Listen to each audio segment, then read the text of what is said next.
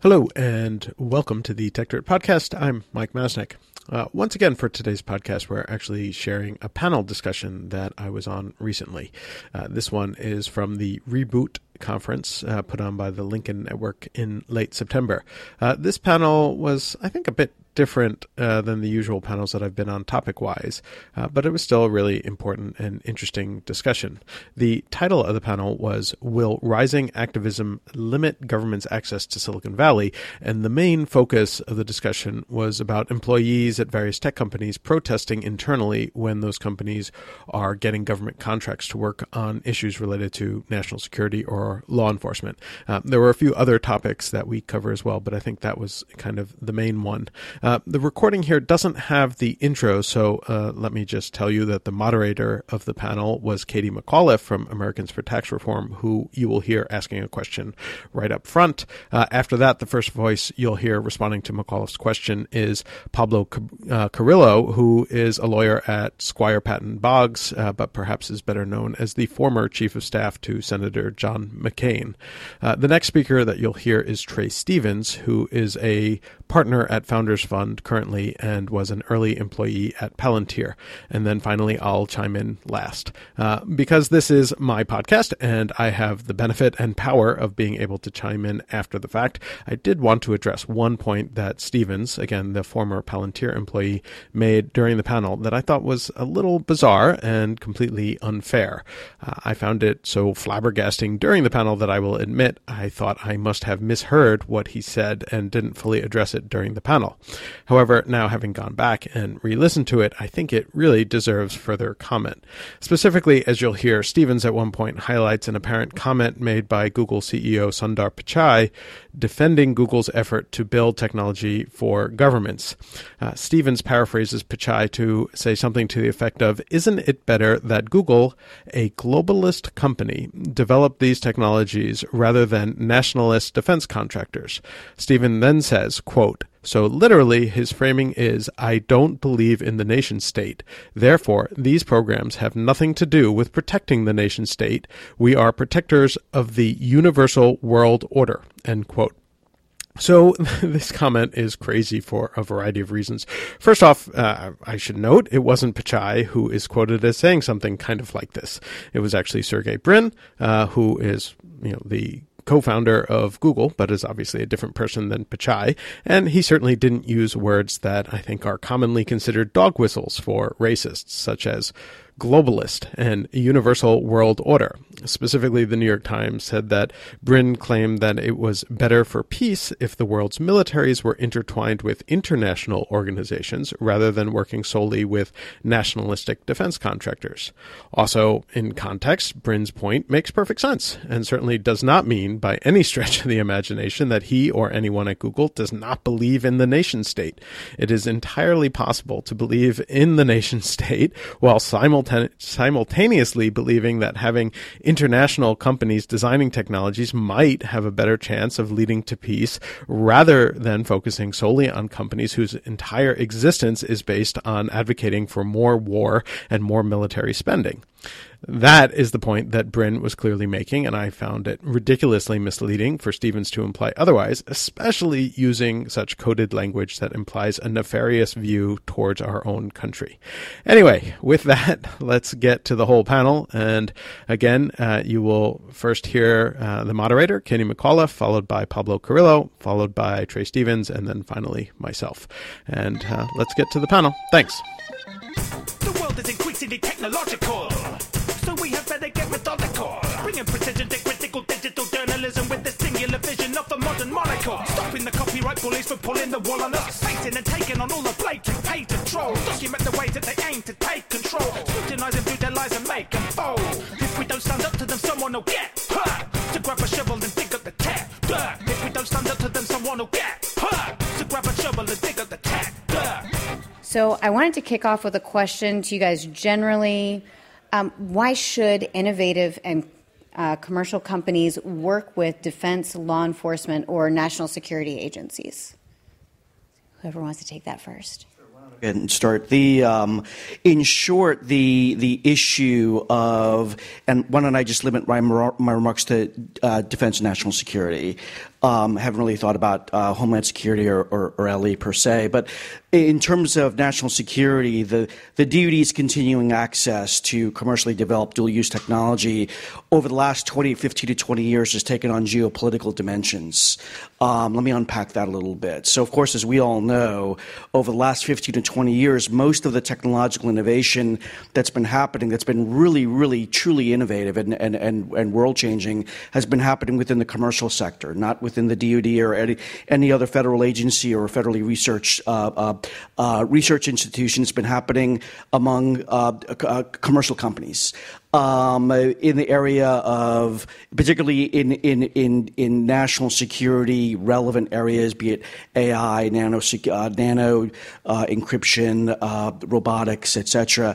Um, this is a, a, a, a, really fascinating development, but it's made particularly salient given two propositions. Number one, historically, the DoD has had a good amount of difficulty doing business with precisely these types of companies, pure play commercial companies, overly Byzantine uh, uh, uh, regula- uh, regulatory structure that describes how it uh, procures uh, commercial products and services, just cul- cultural biases that really make it difficult for the DoD to do business with pure play commercial companies companies.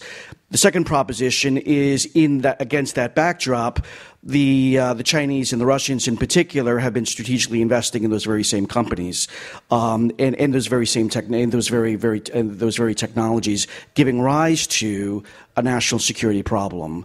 Uh, so succinctly stated, I think this is one reason why this issue has seized the attention of folks around the country and, and, and certainly in D.C.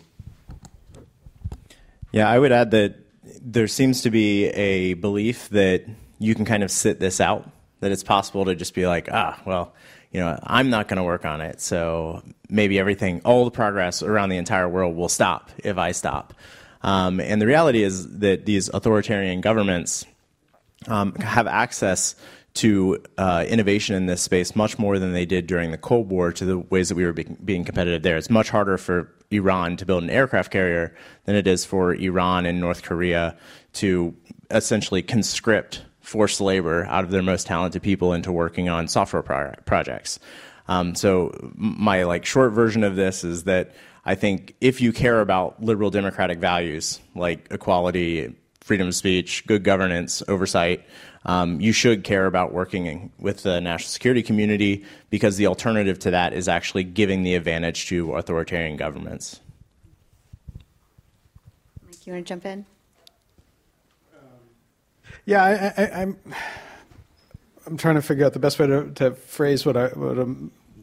I, I think I think there's there's obvious truth to to what's been said. I think that um, where things sometimes break down is this idea that you know just naturally working with the national security community therefore helps promote liberal values like that. And I think that's where some of the concern and the conflict um, that led to some of this panel comes from is that you know, historically, you know, there have been certainly long periods of time where there was alignment um, between the national security community and the tech community, uh, and many of the innovations that we talk about sort of, you know, flowed out of that. Um, but you know, in the last you know decade, decade and a half, um, we've seen more and more instances where there have been conflicts between between the different values, right? And so, you know, you look at things like NSA surveillance in terms of then stepping in and making use of, um, you know, of the commercial uh, sector companies and, and, what they're doing, causing a huge rift in terms of trust uh, between the public and those companies. Um, it makes it harder for those companies to then feel that they um, should be in a position where they're working with, with the national security community because they're they're sort of afraid of how that comes out in the in the long run. I actually think that that example is the exact example that I would have employed to make my point. So so Ch- China is systematically oppressing the Uyghur communities with no democratic oversight whatsoever, whereas the Freedom of Information Act and Patriot Act that contributed towards the the NSA revelations that came out with Snowden had oversight and frequent interaction with government committees of democratically elected officials that were supposed to be representing the will of the American people. So if we chose to not be supportive of our representatives because we felt like they were doing things that they shouldn't have done. We have the ability in a dem- democratic government to not elect them to office again. I think. Again, testing.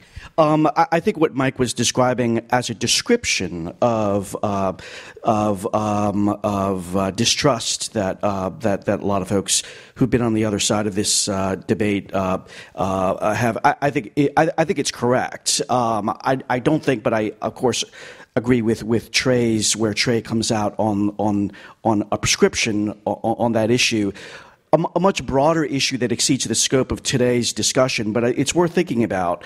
Um, over the last few administrations, particularly in a post-Iraq and post-Afghanistan environment, um, have not seen it upon themselves to exercise the political capital that they need to to persuade the American people on the merits of an interventionist foreign policy.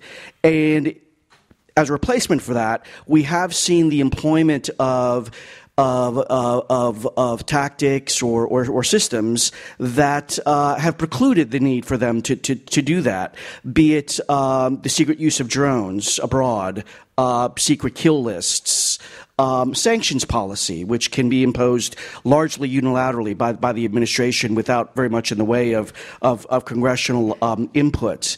Um, there, in as much as there may be a continued reliance on technology as a way uh, for policymakers to eschew the responsibilities of leadership in persuading the American people of the merits of a broader interventionist foreign policy that we need to manage our relationships internationally, this could this could be a problem could be a problem going forward. But do you think there should be a popular governmental referendum on all classified programs? Oh, I wouldn't say that. I wouldn't say that at all. But but but I do think that if a the best way to help ensure that our national security interests are furthered around the world, the more involved we have to be around the world, and that those uh, I do think it's incumbent upon our political leaders to persuade the American people of the merits of that kind of approach to international relations. And if we instead of every, anyone uh, wanting to exercise the political capital in doing that simply employ uh, tactics or operations or systems that uh, that uh, that that that, um, that that preclude them having to do that. I, I think that's I think I think that may give rise to to, to, to concern going forward. And uh, okay, uh, I mean, also you have to take into consideration the, the economic concerns, right?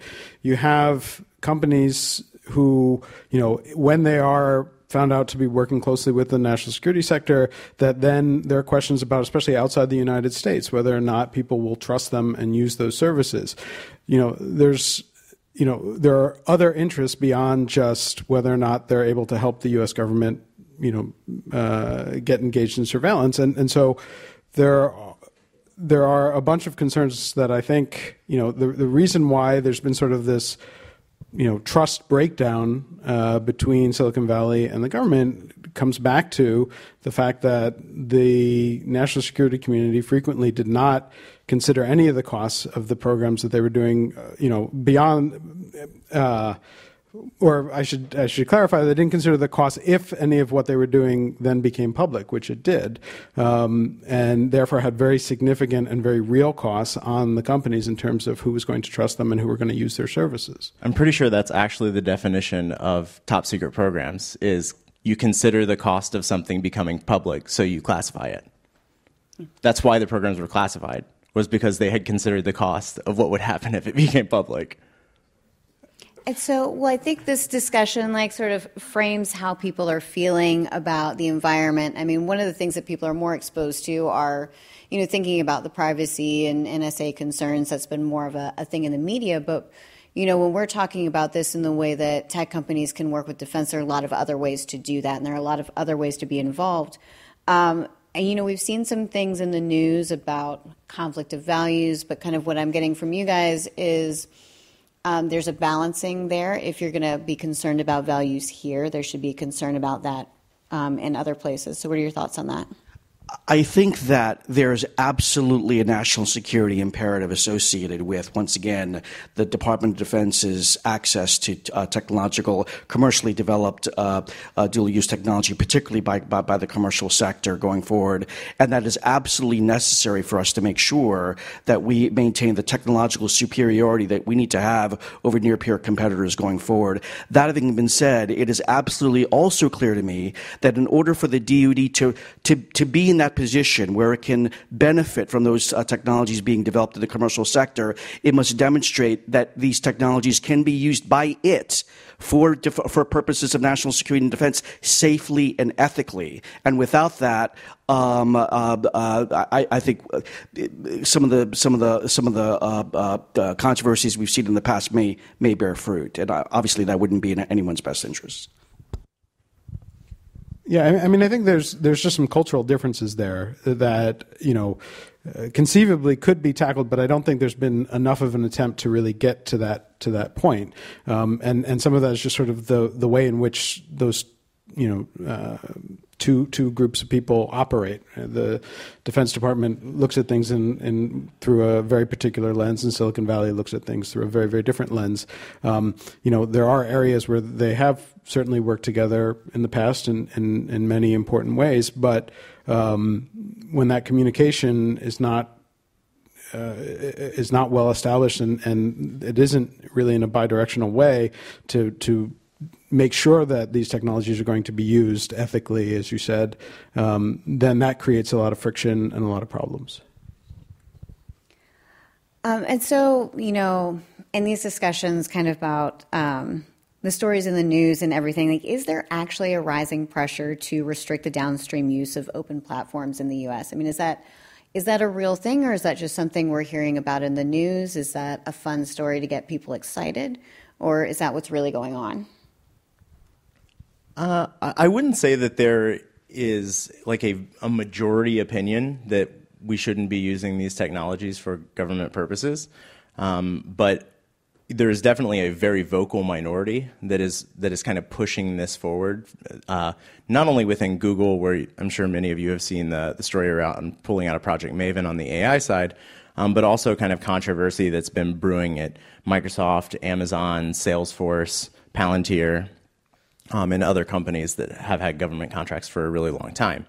Um, you know, that vocal minority has a tendency to kind of shout down the alternate opinions within the building uh, and make it into like almost a human rights issue. So it's like, if you disagree with me, you are a bad person. And so it's you can't really have a debate when you're when it's framed on those grounds. One of the interesting things that was miss, that was missed oftentimes by the media in the Google Maven thing is that uh, Sundar Pichai. Um, there was some quote that he said at a town hall about withdrawing from Maven, where he said, "Wouldn't you rather Google, a globalist company, uh, be developing these practices rather than nationalistic defense contractors?" And so, literally, his framing was, "I don't believe in the nation state."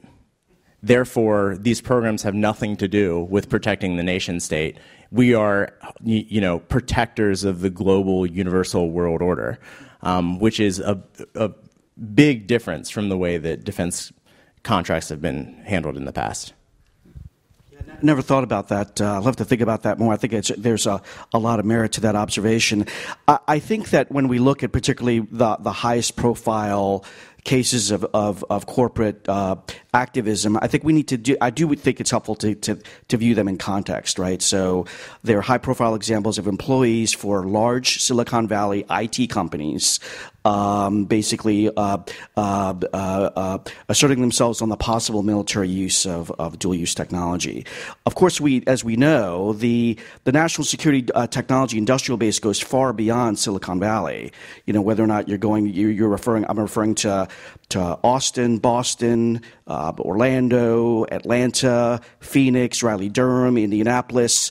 All of those ecosystems are comprised uh, uh, to a very significant degree by small uh, uh, commercial tech companies, very in very many cases startups, in very many cases owned or managed by veterans or other individuals who are similarly uh, uh inclined to support the the the the, the DoD's uh, mission or national security. So, how just through that prism, um, how uh, typical uh, or symptomatic what we saw with regard to Google and Project Maven is of a larger trend, I think remains unclear.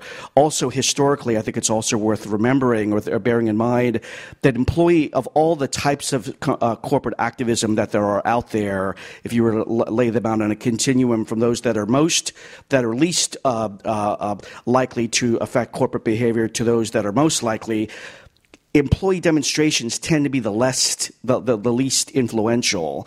On, on the other hand, where you have uh, uh, uh, uh activism uh, man, uh, de- demonstrated or, or, manifested or by, for example, um, large investors or large institutional investors or or, or large individual investor or or or uh, employees who've actually been harmed by corporate behavior and have actually taken that to, to, to court in the case of maquiladora lawsuits in the late 90s, for example. Those are much, those are examples of much more effective ways by which uh, uh, corporate activism can, can change uh, corporate behavior. So I, I think there's, I think there is reason to believe that what we saw here uh, uh, a, few a few weeks ago may not be indicative of larger trend lines, but uh, uh, of, of, trend lines going forward. But uh, but just some thoughts there. I, I remain un, unclear on that.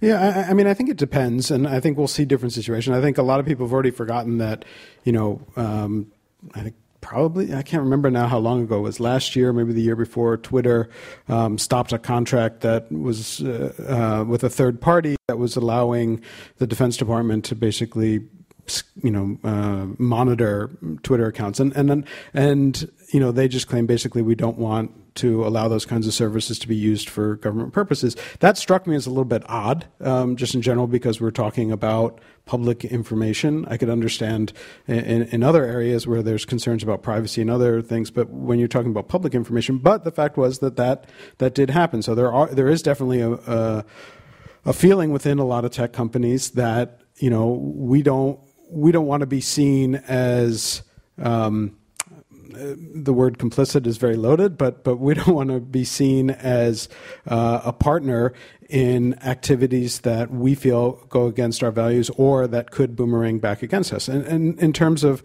the point that Pablo was just making concerning, you know, employee uprising or employee uh, activism may not be as effective. Um, you know, in, that that may be true. It'll be interesting to see how some of these other programs go. I, I, would say, you know, certainly depending on it, it does depend very much on which employees are, are involved. And in Silicon Valley, where the fight over hiring and keeping the best employees is uh, fierce and vicious and um, and pretty crazy, you could certainly see where that could have a very very real impact, um, not just in trying to retain and keep certain employees happy, but also to attract new employees as well which you know is sort of a cultural statement, but I think is really important to a lot of the companies out here. I think both of those comments also kind of echo out the capitalism wins thing. It's like employee activism only works insofar as it hurts your bottom line. Um, the interesting thing about the Twitter asking, I think it was GNIP at the time, GNIP, that was selling the fire hose to, to the DoD. The interesting thing there is that it, it, wasn't working as a business model because the government didn't know what to do with social media analysis in a world in which you have free speech. So like it worked. It was a great product for repressive governments. It wasn't a great product for a non-repressive government. And so all those businesses are, are gone. Like Topsy was acquired by Apple. GNIP went out. So for Twitter to say stop doing this, it's like yeah, there's no money to be made. Whereas Google's happy to go run into China and have a, a censored search engine because hot dog, there's a lot of money in that. So capitalism does win. Well, so that leads to a next question. when we talk about possibly restricting access to tech here, does that also translate this values judgment? Does it translate to going into other countries? Um, you mentioned, you know, entering into China. One of the things that frustrates me very much about going over there is the forced intellectual property transfer. So I'm wondering, is there is there some kind of pushback um, within major tech companies on um, allowing other governments that are perhaps more authoritarian uh, using these technologies? Seeing the same kind of cultural revolt? I, mean, uh, there's so many different scenarios and so many different situations. It's hard to say necessarily, right? I mean, so the the fight right now is this question over Google and China. I mean, that's that's a big discussion, right? I mean, you know, Google had made the decision years back to sort of you know uh, to to leave China. They also have made decisions to to effectively, for the most part, leave Russia, um, and certainly take employees out out of Russia. Um, and so you see some of that, but now you have the situation where that market in China in particular is considered so large and the, the economic incentives are so strong that they're apparently, and this is all you know based on leaks and uh, to reporters and stuff, uh, attempting to go back in and, and in a way that the government will will be happy with it, and that's then raised concern. So the the the question I think is sort of how will that play out? You have now stories of of high level employees resigning at Google because of that, um, and so there will be a lot of different pressures on any company. Uh, you know, especially the Silicon Valley tech companies, in terms of how do they deal with with these regimes. You know, the response on the other side is, you know, or from, you know, from from the the perspective from the people at Google who do want this to to go forward is better us than somebody else, um, and you know whether or not that plays is is kind of an, an open question, but. Um, you know, I, I think it, we're, we're still sort of figuring out how, how that all works out in the long run one of the things that with regards to this question that's been really interesting to me um, seeing especially like the twitter kicking people off the platform and things as well is that i have a five year old and a three year old and i think when you have kids you start realizing core things about human psychology that kind of get watered down over the ages. But um, my kids hate hypocrisy more than anything else right? It's like you say one thing you do another thing like that's super bad. You're not allowed to do that. And i think that this is ingrained into us as humans. Um, and I'll get to the point. Um, basically, like I think we should hold ourselves to a really high standard. Like we have to hold our companies, our government, so so so, so and so on to a really high standard. The challenge is, is where we start lying about how we're holding other people to, to standards or not holding them to standards. Um, for example, like kick off the Infowars guy, that's great. Hold, hold our people to a really high standard.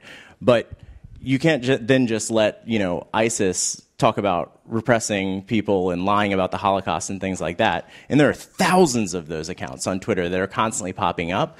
And it's the same thing that happens in this case. It's like, yes, we have to hold ourselves to a really high ethical standard on, on AI. Um, and then kind of lie and be like, of course, we're doing the same in China. It's like, no, we're lying. You're lying to your employees. You do not hold non US people to the same standard that you hold US. Yeah, I, I mean, I, I agree in, in concept, and, and I agree. I have kids the same age, so I'm I know exactly what that feeling is. But but um, you know, I, I don't think that I, I, think we could go down a huge tangent on the question of like content moderation. Uh, uh, you know, I, I, think it's unfair to say that that they're holding people to, to different standards. I think the issue there is that um, you just have impossible decisions to make, and and everything. I mean, Mahmoud Ahmadinejad is a Twitter user. Yeah, that's not that's not like a, a niche thing. Like it's yes, he has hundreds of thousands of followers. It's a known thing. He has an account. Yes, he's still on Twitter. Yeah, you're not holding them to the same well, standard. Uh, uh,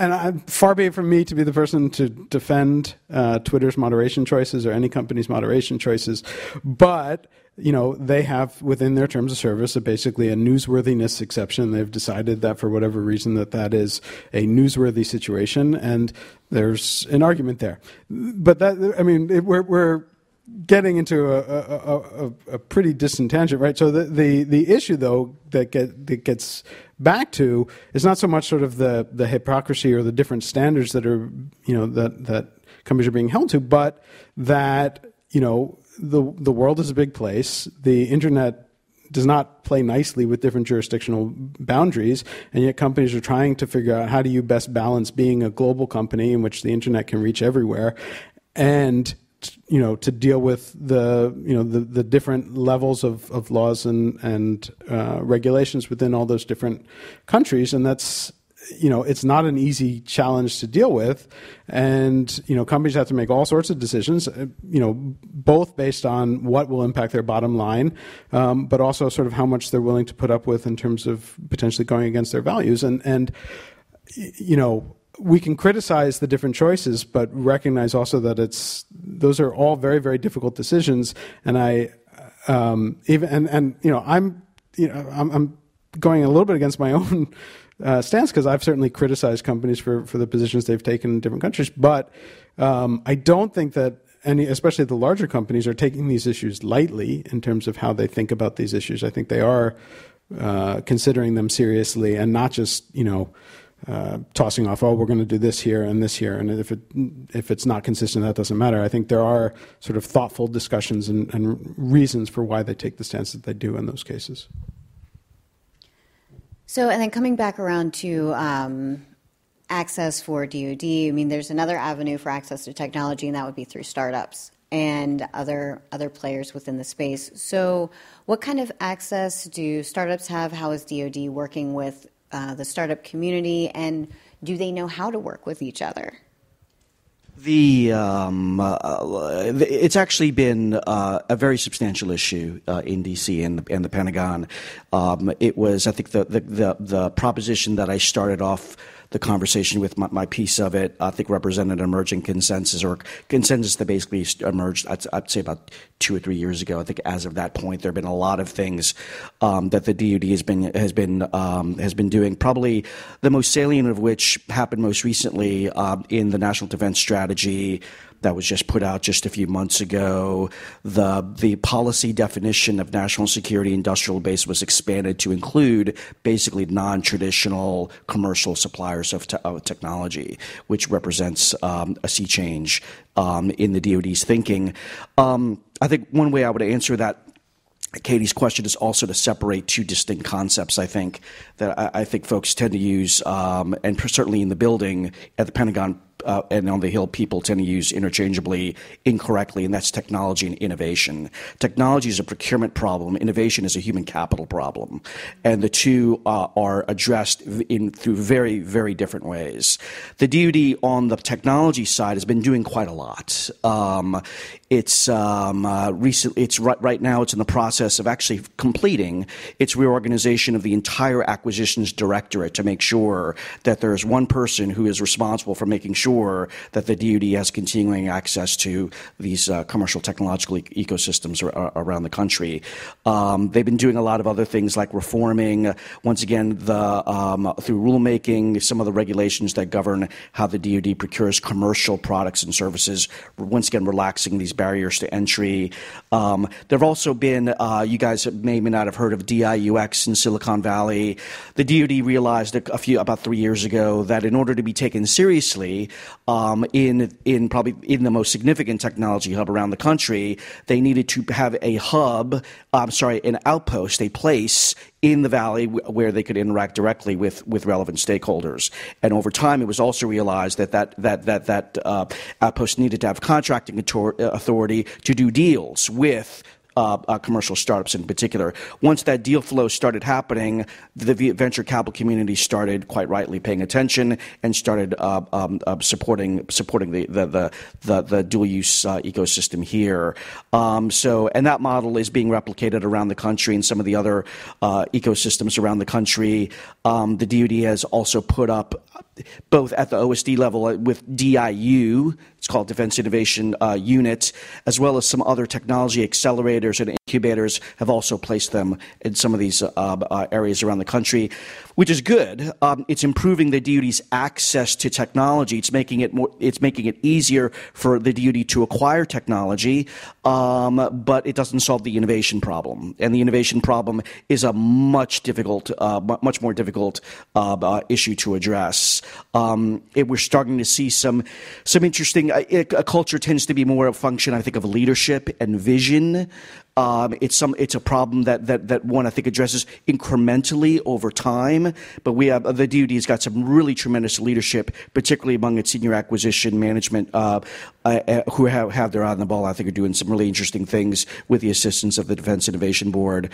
Um, obviously, um, that's well well represented by the uh, by technologists. So um, two two very quick anecdotes that I think uh, hopefully demonstrate one how far uh, the Defense Department has come on this, and then one that demonstrates how far it still has to go. So the the, the first, I, my very first job in Silicon Valley when I moved out here almost exactly 20 years ago was working at a startup and trying to get them a government contract and at, with the Defense Department. And at that time, that meant basically paying a retired uh, you know, military guy five figures a month to drink bourbon with the right people and hope that we could figure out how to sneak a contract through, um, which was an interesting uh, uh, process and sort of eye opening for companies spending a venture capitalist's uh, cash. Um, that has somewhat changed. I don't know how much of that is still true, but there is now this effort, and there are Defense Department people here. But then the, the more recent story that suggests how far we still have to come is not that long ago. Um, I was talking to somebody who is in the Defense Department and was talking about you know trying to deal with Silicon Valley and, and to to get sort of innovative thinking back into the Defense Department, and said you know part of the problem is that there are people at a high level who under, you know, understand that innovation uh, is important, but don't understand what that means or how to understand it. And so, like the, the anecdote that was told to me, and this is, you know, hearsay, uh, was that you know someone higher up in the Defense Department basically said. Um, get me a meeting with Travis Kalanick. This is when he was still running Uber. Um, you know, Uber is this innovative company, and we need to figure out how to Uberize the Air Force. Whatever the hell that means, it doesn't sound good. But gives you, you know, the, the viewpoint was like innovation good, Uber innovative, get me a meeting. And so there's still a sort of a big cultural gap between understanding, you know, that, that the Defense Department needs innovation and then how to actually make that, that you know, culture work. Yeah, you, you know, the, so everything I'm about to say is from the context of being a partner at a venture fund that has almost four billion in assets under management. So keep this in mind. I'm talking about the economics of a large venture fund. So in the last 20 years, there have only been two companies that have been private venture backed doing the majority of the business with their government with the government that have reached a valuation of over $1 billion palantir and spacex that's it there are two examples that's it um, and you know, the, the crazy thing, one of them is rockets, the other one's software. That you wouldn't think that they have that much in common, and yet they share a bunch of stuff in common. One is that they don't pay retired generals. They flip off the government and, and they're like have a kind of a quasi frenemy relationship. They've both sued the government. SpaceX sued the Air Force, Palantir sued the Army. Um, but maybe most importantly, they both have billionaire co founders. Why is that important? It's important because the government sales cycle is longer than a venture capital, capital fundraising cycle. So you have to have the ability to essentially float these things for a really long time before they can be su- successful. Okay, so that's point one. Point two is that all of these things that Pablo mentioned that I think are really important, by the way, like Defense Digital Service, the DIUX, In-Q-Tel, you know, all these organizations that were set up um, have done great work. But at the end of the day, most of what they've been doing is facilitating entrepreneurship and innovation pornography. It's Silicon Valley tourism. Um, it, is, it is both simultaneously never been easier than at any point in American history to get a pilot with the Department of Defense, and it's also never been harder than at any point in U.S. history to get a recurring program of record contract with the U.S. government. Now, the reason for this is defense primes. Um, the Uberization of the, of the military would have been a huge contract for Lockheed Martin. It doesn't matter how many companies in Silicon Valley or in Austin or in Boston or in LA, it doesn't matter how many of them would have competed. The contract would have gone to a defense prime, and they would have pissed away the money, and it would have been over budget and over schedule, and at the end of the day, it wouldn't have worked, and Congress would be looking around trying to point fingers at somebody to blame it, and at the end of the day, we've got 200 $1 million pilots with all these tech companies, and we have a $7 billion contract with General Dynamics that doesn't work. This is like the model that we've kind of accepted as being okay. Um, my proposal would be that look, if you spend $100 million a year on innovation programs, let's give $25 million to four companies. That's it. Just $25 million to four companies in four strategic areas. Let's get them to the point where they can actually go out and recruit and retain talent. They can raise real money because they have recurring contracts. Um, and maybe, just maybe, we'll be able to pull some General Atomics, some SpaceX, some Palantir, some Blackbird out of a hat. And if maybe you get one of those a year, that's still way better than what we're doing right now, where all the money's just disappearing. Um, I would encourage you, by the way, to go look at DIU's portfolio list on their website. Lots of really cool companies. Ask yourself how many of them have production programs of record. The answer is none that I know of. So great pilot opportunities. We have to transition into production. Um, DARPA has a $3.5 billion annual budget with less than 5% program transition. So I don't think that's an effective use of money. And I think that's probably that's one of the reasons why the Defense Acquisition Directorate was stood up in the way that it did. How can we uh, identify uh, particularly promising commercial technology, uh, uh, subject it to developmental prototyping, and get it into production as quickly as we possibly can? You know, as Trae and Mike alluded to, from a cultural standpoint, that represents a sea change in how the DoD has been going about research and development. Just to underscore the point, but by, by my my figures, since between 2001 and 2015, the DoD squandered 49 billion dollars in monies that were appropriated for research development uh, for research and development on about nine major defense acquisition programs that were never fielded. That is indicative of how the DoD does business. An undue premium on capex. Uh, inappropriately motivated through a perverted uh, uh, uh, alignment of incentives within the building. It's not about actual, uh, actual, actually, it has not been about actually fielding capability. It's about uh, about getting on rails promised capability without ever fielding it at the end of the day. So, I, I, that having been said, a lot of the, the things that I've been seeing both on the acquisition side, the technology side, innovation side, I think, uh, in fact, not I think, I, I, uh, I, I, I really do believe are uh, give rise for hope.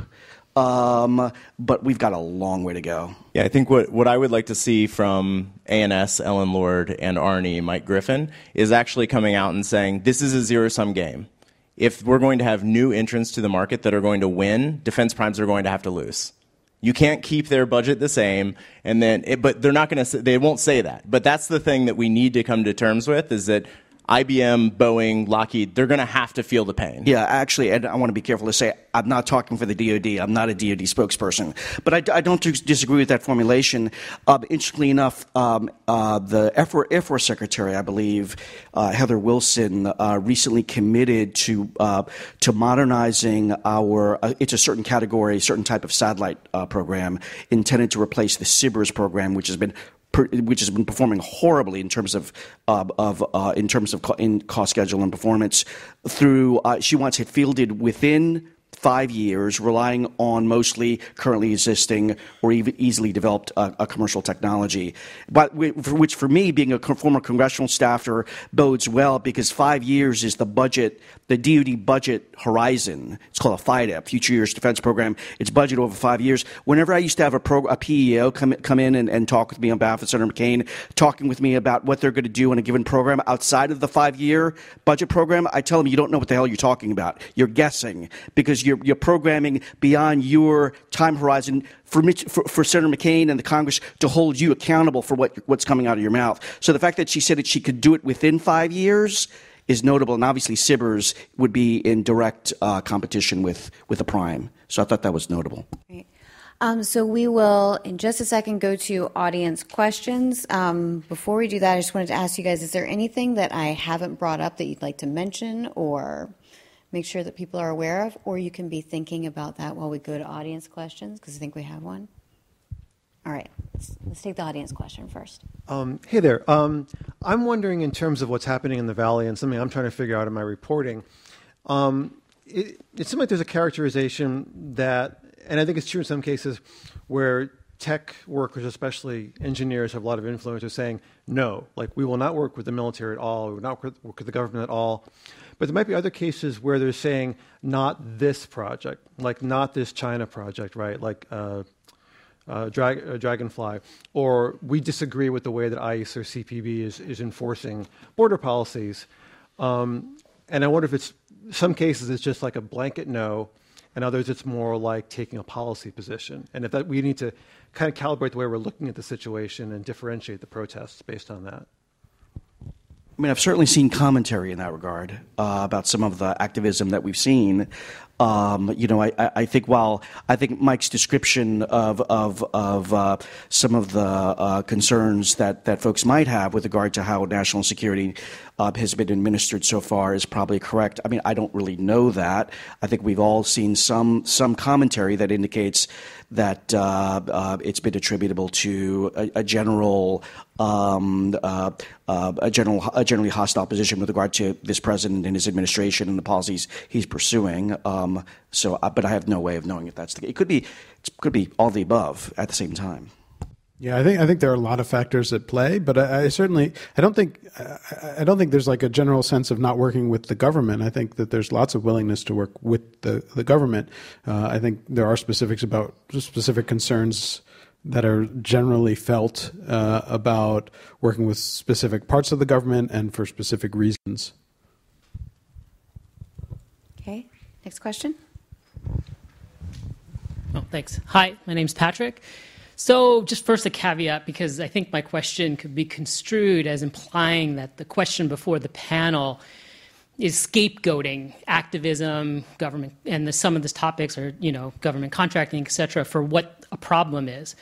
But I'm thinking about a time when the government's access to the best technological talent in the country came from a true coherence and clarity and urgency of purpose and problem. And I'm thinking about World War II, right, where the greatest technologists in the country came together at the Harvard Radio Lab with the purpose and problem of confusing enemy communications during a crucial moment in the war. And it was no problem at that time for the government to have access to the greatest technologists in the country. And that perhaps what is lacking now is something like that. In fact, that whole effort led you know, to uh, Stanford professor Terman coming over to lead the lab, coming back to Stanford, and giving rise to the thing that we now call Silicon Valley. So my question to the panel is to put on a different set of hats and say, well, what could that be today? Are you suggesting that we should catalyze existential threat? Because I can, I can totally do that right now. I, I, yeah, I mean, if aliens come down from outer space, I, I, I bet. No, no, no, not if they do. If we create a situation in sure. which it seems like aliens have come down from outer space. Maybe we shouldn't discuss that on the live mic, but. I, I, mean, I, I think access to talent is a huge problem. Um, you know, the, there's all sorts of stats that you could throw around about re- recruiting and retention in the government and how that's worked or not worked with engineers. Um, I think the, the there are multiple facets to why this might be the case. Earlier today, we've heard some people talk about compensation being a problem, which I think is it is a part of the problem. It might not be the biggest part of the problem. You have culture. Uh, you know, do you want to sit in a cubicle in a basement without windows and paying for soda out of vending machines, or do you want to work at Google? Uh, I mean, it seems like those are pretty different. Um, but I think another aspect of this is the difference between hardware and software. So during uh, during the Great Wars and in the Cold War, if you were an engineer and you wanted to build aircraft carriers, well, there was one place that you could go to build an aircraft carrier. Today, if you're like a top flight artificial intelligence engineer graduating from college, like you can go work on self-driving cars, you can work on you know SLAM mapping for construction, uh, you can work on you know deep learning for natural language processing, you can work on ad optimization, which is really where all the people are working. They just don't want to tell you that. Trust me, they're all working on ad optimization, um, and and you can do that at you know half a million dollars a year in comp. Um, and so figuring out how to recruit and retain software engineers is different than metal benders. And I think that's kind of where we're running into some trouble. And, and we should keep in mind, and I know I said this before, that it's worth reiterating, our adversaries conscript this talent into service. Like in China, they have the concept of civil military fusion. Uh, in Israel, they, they literally conscript them into service. I mean, not that Israel's an adversary, but like we're, we're in a weird position where like you know, because we're a, a, free democratic country, we actually have to convince people to do things. Um, and uh, I think that's harder than most people think that it is. I, think there are um, uh, at least three ways of of uh, encouraging uh, civilian support in, in, in the national security mission. I think one of them is by conscription. The other one is by inducement, or or or particularly with regard to compensation and benefits. The other one is by inspiration, and I think that's what maybe you might have been alluding to. Um, as you guys know, about a year ago, China announced set out for itself as a policy priority worldwide dominance in the area of artificial artificial intelligence by 2030. Um, if achieved, uh, and by 2030, we probably won't, we probably still won't be talking about truly autonomous general AI applications, probably still narrow AI, but still, suddenly, you know, if you achieve worldwide dominance in this capability, suddenly the Senkaku Islands look different, Spratly Islands look different, maybe Taiwan looks a little different. So the geopolitical implications uh, uh, uh of this issue are, are becoming quite severe and do give an opportunity for presidential quality leadership by someone who's willing to embrace it. Um, and I, am hopeful that there may be, we may see, particularly with some of the, you know, the ZTE, some of the, some of the, the China-related uh, uh, uh, issues uh, that, that, that have been uh, uh, discussed as of late. I, I, I, look forward to seeing that kind of leadership. But I, I do think it, it, may take that kind of leadership and vision to get the industrial base as mobilized as, as it as could need to be. And we've got another question in the back. It, it, follows along from what you're saying. You know, one of the things that puzzles me is if you are an American, um, if you're privileged to be an American, why is it that you feel such reluctance to contribute to the defense of the country? Is it that we no longer have um, a draft? Do we need young people to have a sense that uh, as your former boss would say, God rest him, um, that we all have to give something back. Yeah, I, I, think, and again, I think that there's a vocal minority that believes some things that maybe the majority doesn't. But in my experience, the vocal minority, whether it's conscious or subconscious, doesn't believe in the nation state. And so they, they wouldn't feel comfortable saying, like, I feel privileged to be an American. They would say, I feel privileged to be a human or a citizen of the world or, or something along those lines. And so if you don't actually believe that the nation state is something worth defending, then why would you defend the nation state? Um, and that's markedly different than World War II. Um, and uh, again, I don't think there's you know a vast amount of people in San Francisco or in the Bay Area that would say that, but I think there are enough people saying it that it makes being nationalistic or patriotic actually like a hate crime. I, I, might push back. I mean, there may be some people like that, but I think there are plenty of people who are perfectly patriotic and perfectly, you know, proud to be Americans who are interested in helping out, but they want to make sure that the help that they're giving and the support that they're giving is, you know, for the values that they believe in. And that's where a lot of the concern comes in. And you have these situations where it feels like uh, to many people that, again, what I said at the very beginning, the intelligence community perhaps abused. Um, abused their power and abused um, their position and used the technology in ways that people were not comfortable with. And, and so you know, I think that's what where a lot of the concern is, and we're having some of that. We uh, we got through this entire debate. We didn't even mention encryption and the idea of like backdoors and encryption, which is a huge concern for for many people and people within the Defense Department and national security community actually you know, are somewhat split on that and come out in different ways. But, you know, you talk to people out here and, and almost universally people are very worried about this idea that, that we need to put backdoors into encryption because it creates all sorts of other security holes uh, from from our position. So I, I don't think you know there, I'm sure there are some people who are, who are like that. I think there are other people who are just concerned that it's not that they're um, you know they, they don't want to support America. They just don't want to support a government doing things that they, they feel uh, as opposed to, to American values. And I actually, this is, and I, I don't want to beat a dead horse too much, but I am less sim- sympathetic to that view than most others because the angle that, that you're articulating is essentially that as a Google engineer, I believe that I personally should have oversight and knowledge about how the technology that I'm, uh, that I'm building is being used by the intelligence community. Like, do we actually think that the general public, like literally everyone in America, should have a security clearance? Like that doesn't make any sense. that's why we have go, representative democracy. There's a big leap there. Uh, I don't think I don't think that's a fair statement. I think what is fair is for you know a, a Google engineer, anyone working on any product, to have some knowledge about how their product is being used, and if that product is. But the people, the people protesting Maven were not working on Maven. So, do we think that the people not working on Maven, out of the tens of thousands of people at Google, should have clearance access to know what's happening on a classified program in the U.S. government? It's not necessarily, I mean, we can go back and forth on this. It's not necessarily about clearance access or, or whatever, but they can be concerned about the company that they work for, that they feel that represents them and that they represent as well, that it is engaged in activities that they believe don't represent their values, That and they, therefore they, they, have theoretically right believe to- it might be being used to do, Sure. despite the fact that they have no information Yeah. other than what the media is saying. Sure. Okay. So um, with that, we we're about out of time. But Pablo, did you want to throw anything else out there, or? I was just going to respond to your question. Thank you for your kind reference to Senator McCain.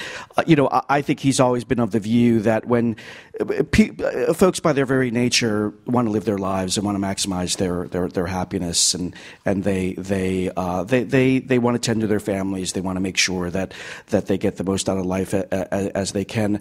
The, the project of, of, of doing something beyond your, your own self interest is a leadership issue.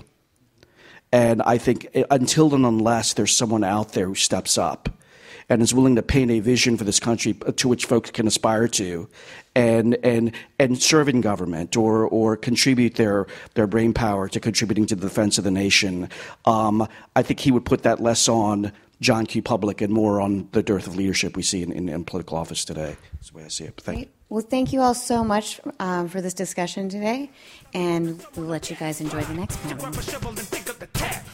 If we don't stand up to them, someone will get hurt. To grab a shovel and dig up the tap. If we don't stand up to them, someone will get hurt. To grab a shovel and dig up the tap.